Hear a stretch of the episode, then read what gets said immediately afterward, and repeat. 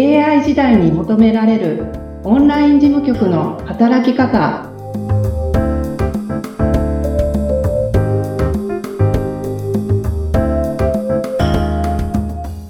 こんにちは。オンライン事務局トレーニングスクール代表の斉藤智子です。よろしくお願いします。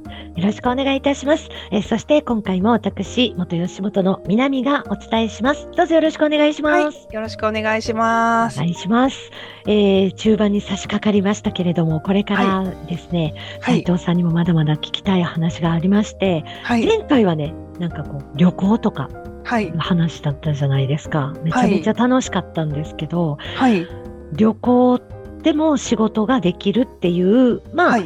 うん、メリットはいも。ある仕事ではあるんですけど、はいえ。逆にその仕事のね、プライベート、じゃあどういうふうに線引いてはるのか、いなんか聞きたいなと思って、はい。はい。はい女性でもありながら、まあ、主婦でもありながら、で、経はい営者でもありながら、いろんな顔持ちだと思うんですけどね、はい。はいど。んなふうに線はい。引きされてますか？あの、お伝えしたことあるかもしれないんですけど、うんどこにいても仕事ができる、できちゃうっていうことは、どこにいても仕事をしないといけなくなってしまうっていう、こう、デメリットもあるんですようね。ん、うん。なので、自分のペースで仕事をするって言っても、うん、あの、依頼主がいてこその仕事なので、うん、やっぱりどうしても依頼主のペースになってしまうんですね。全然何も連絡がない時もあれば、うん立て続けにこういろんな依頼がいろんな人から来ちゃう場合もあったりするのうで、ん、その部分はちょっと、なんかやる前に、うん、なんか覚、覚悟というほどでもないですけど、まあ、心得ておいた方が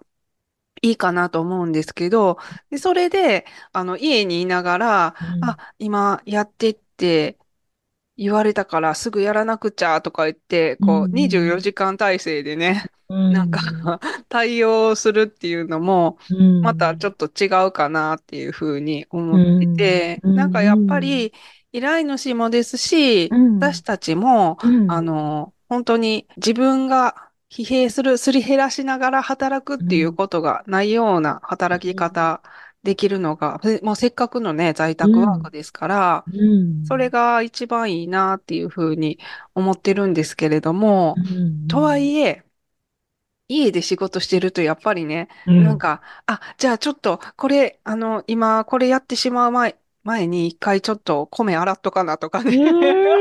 めっちゃわかる。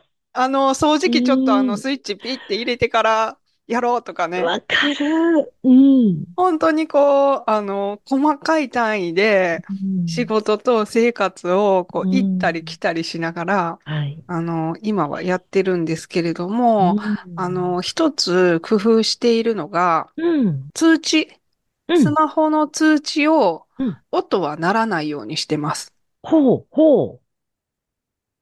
それは、あの、SNS とか、えーえっと、電話が鳴った、電話もですか？あ、電話はね、もうんうほとんどないんで、はい、はい、はい、ははいい。、はい。うん、だからメッセージ、依頼のメッセージとかながるほど。うん、来ても、うん、まあ、例えばなんか違う作業してるときに、ポンって見えちゃうと、うん。そっちに意識がいっちゃって、はい。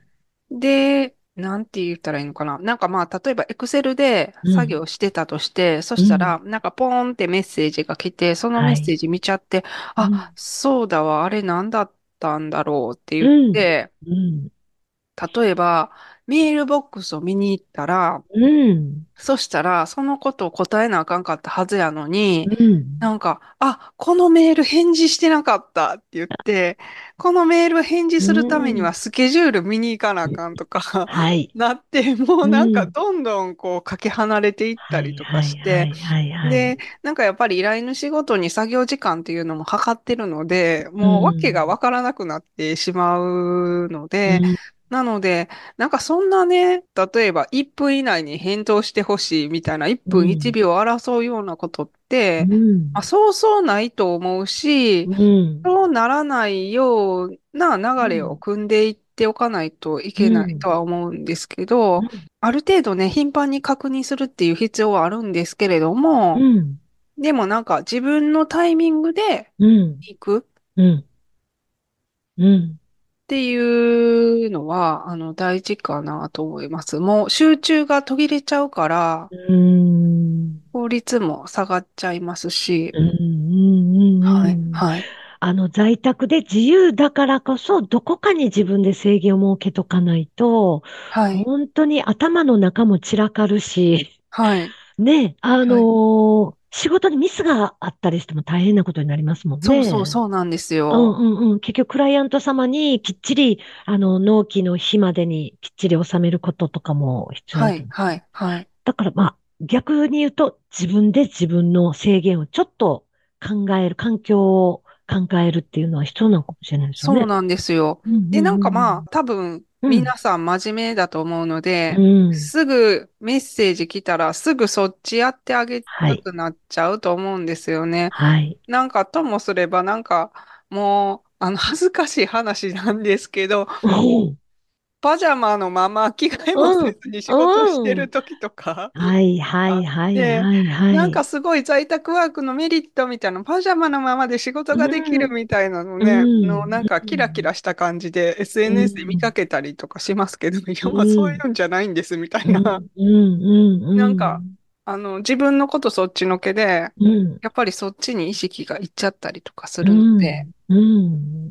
だからといって、うんもうね、あの、うん何時間も、あの、連絡来てるのを気づかないとか、うん。そういうのは困りますけど、うん。でもちょっと受け身でずっとその弾が飛んでくるのはいに任せてると、うん、やっぱりちょっとしんどくなっちゃうんじゃないかなってり思いますねい。や、思います。あの、仕事をしながら、あ、じゃあ、あの、次、どっかのタイミングでお風呂洗いに行こう。で、また仕事して。で、また電話にちょっと長電話したりって、こう、自由だけれども、そういうことしていくと、絶対に生活もビジネスもちょっとガタついていくような危険性があるっていうことですよね。あ、そうですすごくね。わかります。ねえ、あの、えーまあ、女性なら、主婦の方だったら多いと思うんですけど、朝のバタバタからしっかり線を引いて、はい。まあ、なんだったら、化粧もちょっとぐらいして、はい。はい。ってはい感じですか？斉藤さんは。どうされてます？私ね、お化粧嫌いなんであんまりしないんですけど。なるほど。まあでも、顔の支度、髪の毛、あの、服装もすべて整って、よし、このメガネをはめたら仕事。み たいな、そういうそうそう、感じ朝ごですよね。はんもちゃんと食べてはい、ね。はい、はい。ほんとそう、ね。それがなんか起き抜けにスマホ見て、うん。はーってなんか連絡はい来はいはいはいたってなるとうん、パジャマのままパソコンの前に行ってしまうことになっちゃうので、うん。なんか、あの別に、まあ内容にもよるんですけど、うん依頼主も、そんな、そこまでしてやってほしいわけじゃなかったり、うん、ちゃんと自分のご飯も食べて、朝の、なんでしょうね、なんか、うん、身支度とかもね、うん。ゆったり整えてからうん。やってくれたらいいよっていうそそうです。内容うん。だと思うんで、まあ、うん、ある程度ね、なんか世の中が動いてる時間帯までに、うん、あの、連絡がつけばうん、いいかなと思うんですけど、うんなんか皆さんそれぞれのペースで生活されてるので、うん、やっぱり、あの、連絡が夜中に来ちゃったりとか、はいはい。早朝に来ちゃったりとかっていううことん、あるんです。こっちも、なんかう、ん、まあ、あの、依頼主のお客様とかにはそんなんしないですけど、依頼主とかに対してはやっぱりちょっとやむを得ず、ちょっと夜遅い時間に、あの、もう忘れそうなので送っときますみたいなこともあったりもするので、うんはいはい。なるほど。いや、仕事とプライベート、線の引き方、あのーもう、み皆さん、在宅ワークで、き、きっと体験されたことあるでしょうね、もう皆さん。そうですね。その、えーだからまず自分がそっちに、見た瞬間そっちに持っていかれてるなっていうのに、うんまあ、気づいてない人も多いんじゃないかなと思うので、はい、はい。そこをね、うんあの、まず気づいて、うん。ちょっと調整かけれるようになるうと、んだいぶ違うんじゃないかなと思います。ですね。はい。あの、キラキラした、あの、パジャマでも仕事できるよというイメージもあるけれども、その反面、えー仕事をしっかりするには自分できっちりプライベートを線を引くっていうところもそうで、すね。ね、学びの一つになります着。替えるのも忘れてパ、パソコンの前にいるとかもね、ちょっと、まあ、未だにありますけど、嫌になるなと思って。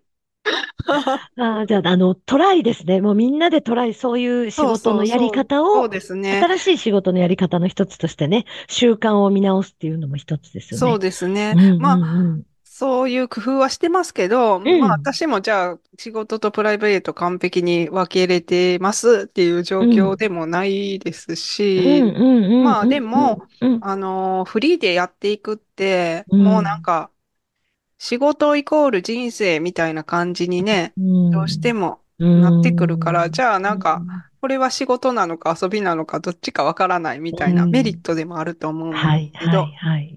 仕事が人生になってくると思うので、なので、なんかやっぱりそこは楽しみつつ、うんうん。最低限、最低限って言うとおかしいですけど、う んうん。着替えたりとか、そういうのやりながら、うんはいなるほど。いや、でもあの、そういうふうにお話を伺えただけでもすごく勉強になりました。あ、やっぱり、えーオンライン事務局の方々でもそこはちゃんとキープしたりとか、そういう思いで動かれてるんだと思って、はい、はい、うんはい。うん。あの、やっぱりキラキラじゃなかったんだっていうね。その、キラキキラばっかラし、キラキラしたかったですけどね。うん、でもやっぱりビジネスってし、イコールビジネスって考えると、あの、はいそういう心構えが必要だっていうことが分かりました。ありがとうございました。はいうんありがとうございました。いやーもうあのーまだまだお伺いしたいので、ぜひ引き続き、あの、ポはいッドキャスト皆さん聞いていただけたら、とっても嬉しいですね。はい。はい。概要欄にオンライン事務局の働き方講座、ホームページの URL を貼っておりますので、ぜひぜひご覧ください。はい。えー、本日も斉藤智子さんありがとうございました。また次も楽しみにしています。はい。ありがとうございました。ありがとうございました。